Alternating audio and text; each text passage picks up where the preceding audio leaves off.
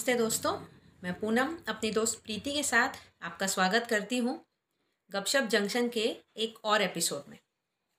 और आज का हमारा टॉपिक है रफ बुक जी हाँ वही रफ बुक जो हमारी बैग्स में पूरे पूरे साल पड़ी रहती थी। हर साल साल की शुरुआत में हम एक किताब, मोटी सी किताब बना लेते थे, ये मेरी रफ बुक अब इस रफ बुक में हम सबको याद है, हमने किसी सब्जेक्ट की किताब हम लेने, लेके नहीं गए, उसका भी हम नोट्स उतार लेते थे। दूसरे दिन उसको फेयर कॉपी में कॉपी कर लेते थे। उसी रफ बुक में हमने सर्कुलर्स लिखे हुए हैं। टीचर ने बताई हुई कोई इम्पोर्टेंट बात लिखी हुई है। ये भी लिखा है कि इतने तारीख को इस इवेंट के लिए इतने पैसे लेके आने हैं। उसी रफ बुक में पिछले पन्नों पर हमने कभी एक्स एंड ज़ीरो खेला है, कभी दोस्तों के फ़ोन नंबर्स लिखे हुए हैं, कभी उनके पते लिखे हुए हैं कभी कुछ और मैसेज दो देना है। उसी रफ के पन्ने फाड़ कर आगे जाते थे। आज कोई कुछ कुछ किताब नहीं लाया है, कोई कुछ करना है, उसी रफ बुक के पन्ने फाड़ दिए जाते थे बीच से। तो ये रफ बुक सबसे मज़ेदार इस रफ बुक की बात ये होती थी कि ये साल भर एक ही रफ बुक पूरी हो जाती थी। सेकेंड टर्म में आपकी हर नोटबुक ख़त्म होती थी। आप सेकेंड नोटबुक शुरू करते थे। लेकिन रफ बुक याद है किसी ने कभी सेकेंड टर्म के लिए फ्रेश रफ बुक बनाई हुई? कभी भी नहीं लेकिन ये रफ बुक मुझे हमेशा मज़ा आता था ये सोच के कि अगर ये रफ बुक किसी के हाथ लग गई तो उस इंसान का तो पूरा कैरेक्टर खुल के आ जाता है आपके हम्म। सामने जैसे हम लोगों का एक हॉबी क्लास हुआ करता था प्रीति नाइन्थ में थे हम लोग हम्म। और हॉबी क्लास मतलब ग्राउंड में ही किसी ने आर्ट एंड क्राफ्ट क्लास में इनरोल किया हुआ है किसी ने ड्राइंग क्लास में इनरोल किया है किसी ने वो वर्क एक्सपीरियंस सिलाई बुनाई वाली क्लास में इनरोल किया हुआ है। ऐसे होता था। लेकिन वो ग्रुप ग्रुप में सिर्फ़ टीचर्स अलग अलग बैठती थी ऐसी हम्म। तो एक दिन ऐसा हो गया कि अपना अपना काम करके हम पाँच छः दोस्त जो अलग अलग क्लब्स को बिलोंग करते थे अलग अलग क्लास को बिलोंग करते थे साथ में आ गए। मज़े मज़े में एक दूसरे की रफ बुक एक्सचेंज कर ली हम्म। कि मैं तेरे रफ बुक में लिखती हूँ तो मेरे रफ बुक ऐसे करके सारी रफ बुक्स एक्सचेंज हो गई। जैसे जैसे किताबें खुलने लगी तो एक एक के राज खुलने लगे जैसे कि छी तू कितना गंदा लिखती है। कोई कह रहा था अरे बाप रे ये रफ बुक तो लगती नहीं है। ऐसा लग रहा है जैसे फेयर कॉपी मेंटेन किया है लोग इतना अच्छे से लिखते हैं। किसी किसी की किताब में आधे आधे पन्ने फटे हुए थे। हम्म। वो इंडेक्स वाली लाइन होती है ना वहाँ हम्म। से पन्ने फटे हुए थे। तो हमने वहाँ भी ये किया क्यों फाड़े हैं इतने पन्ने? हम्म। अरे वो उस दिन उसको दिया था। अरे वो उस दिन टीचर को दिया था जल्दी जल्दी में मुझे नोटबुक नहीं मिली और मुझे तो टीचर को पन्ना देना तो रफ बुक का पन्ना फाड़ लिया।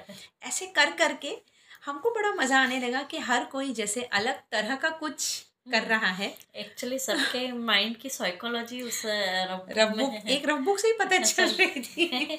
मतलब आप किसी भी व्यक्ति को पढ़ना हो तो उसकी रफ बुक देख कर आराम से उसको पढ़ सकते हैं काफ़ी हद तक पता चल जाता है कि इंसान क्लास में बैठ के क्या कर रहे हैं स्कूल में बैठ के क्या हाँ, कर रहे हैं हम लोग उसमें कुछ भी मैसेज लिखना रहता था ना टीचर बात तो करने नहीं देते थे हाँ. तो अब बुक के पीछे हाँ. जस्ट लिख करके हम्म। देते थे कल आ रही है कि नहीं आ रही है या वो चीज़ लेके आई कि नहीं? मतलब कोई हाँ, भी बातचीत करना हो हाँ, तो ऐसे नोटबुक में पीछे की साइड लिख कर और फिर उसको खसका देते थे।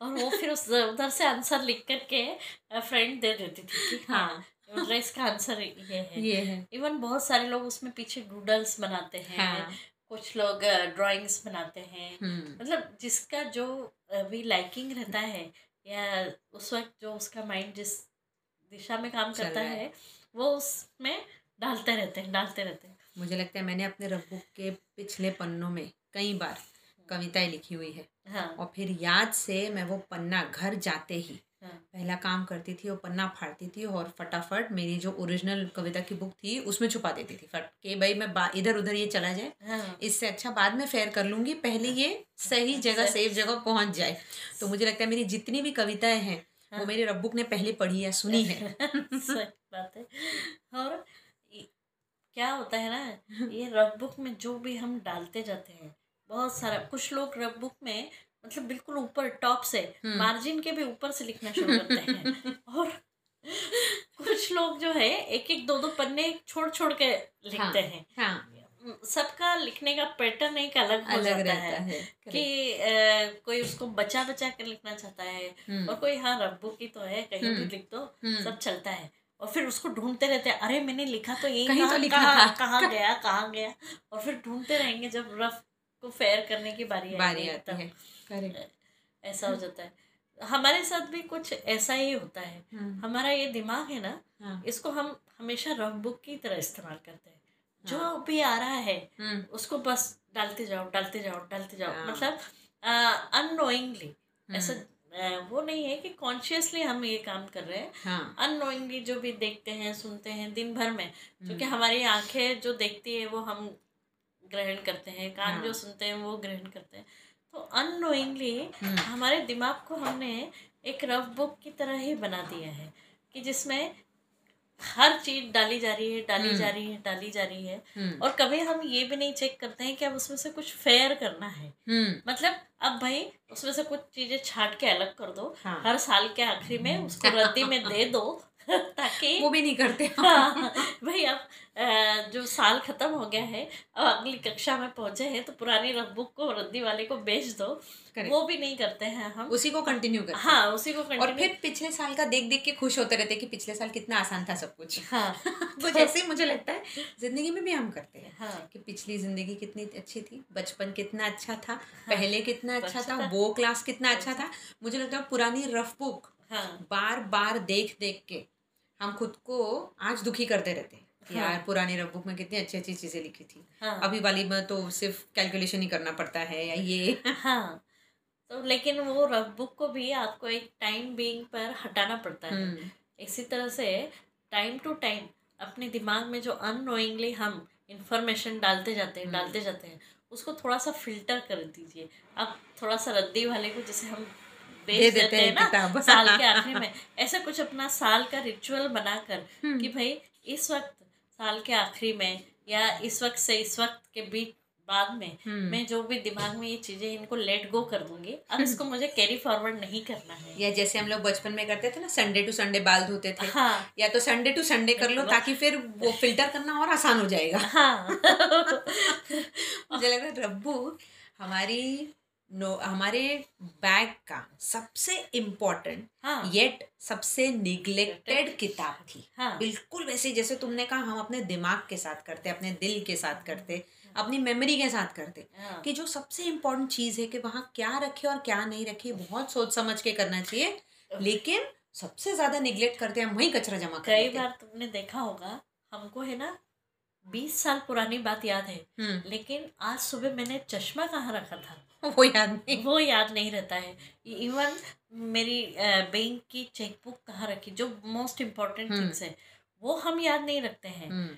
क्योंकि हम उसको जस्ट कैजुअल लेते हैं हम्म। और हाँ बीस साल पहले उसने मुझे वहाँ पर हम्म। इस जगह पर इतने लोगों के सामने टोका था ये हम ज़रूर याद रखते मुझे लगता है अपनी माइंड मतलब जो चीज़ सच में रफ बुक में जानी चाहिए जानी चाहिए उसको हम फेयर बना के रख लेते हैं और जो हम्म। सच में फेयर वाली चीज़ें हैं हम्म। उसको हम फेयर करना भूल जाते हैं उसको रफ बुक में जस्ट वैसे रह देते हैं वैसे हाँ। रख देते हैं ये मेरे ख्याल से हर किसी के साथ होता है। हम्म। तो धीरे धीरे लेकिन ये जो है ना हमको छाटने की आदत करनी चाहिए कि कुछ चीज़ों को छाट लें जो इम्पोर्टेंट है उसको ही रखें। बाकी चीज़ों को लेट गो करें और धीरे धीरे मूव ऑन करें। हर साल एक नई रफ बुक बनाए हर साल उसको रद्दी में दें हम्म। और हर साल मतलब देखें पलट कर उसके पन्ने। हाँ हम्म। अभी हम हमें मतलब क्या इम्पोर्टेंट लगता है? उतना ही मेमोरी में रिट्रीव कर ले बाकी हटा दे। हाँ। हम लोग को एक कोट मुझे लगता है हमेशा कॉन्स्टेंटली हमको याद दिलाना चाहिए खुद को कि माई माइंड हाँ। या I myself I am not a rough book yes I will not store anything which is unnecessary जो मेरे लिए ज़रूरी नहीं है। वो मैं अपने दिमाग में स्टोर नहीं करूँगी मैं एक रफ बुक नहीं हूँ। I am a fair copy fair copy and I am original copy original copy unique unique copy क्योंकि ईश्वर ने हर किसी को यूनिक बनाया है। हाँ. तो अपनी यूनिकनेस के साथ फ्री माइंड के साथ एकदम क्लियर माइंड के साथ हम्म। रहना चाहिए ताकि कोई भी आपको जब पढ़ने आए हम्म। तो उसको दिखे कि हाँ कितने साफ़ सुंदर अच्छे हम्म। अक्षरों में नीट एंड क्लीन आप हैं मतलब दिमाग से दिल से। करेक्ट तो दोस्तों आज का टॉपिक बस यहीं पर हम ख़त्म करते हैं। और हमें बताइए आपको हमारा ये टॉपिक कैसा लगा? हमें आप डायरेक्ट मैसेज कर सकते हैं। हमारे इंस्टा हैंडल है गपशप जंक्शन और हम लोग अवेलेबल हैं और भी प्लेटफॉर्म्स पर, गाना पर, जियो सावन पर स्पॉटिफाई पर हब हॉपर पर गूगल पॉडकास्ट पर। तो हमें सुनते रहिए गपशप जंक्शन में। फिर मिलते हैं अगले सप्ताह। तब तक के लिए अलविदा।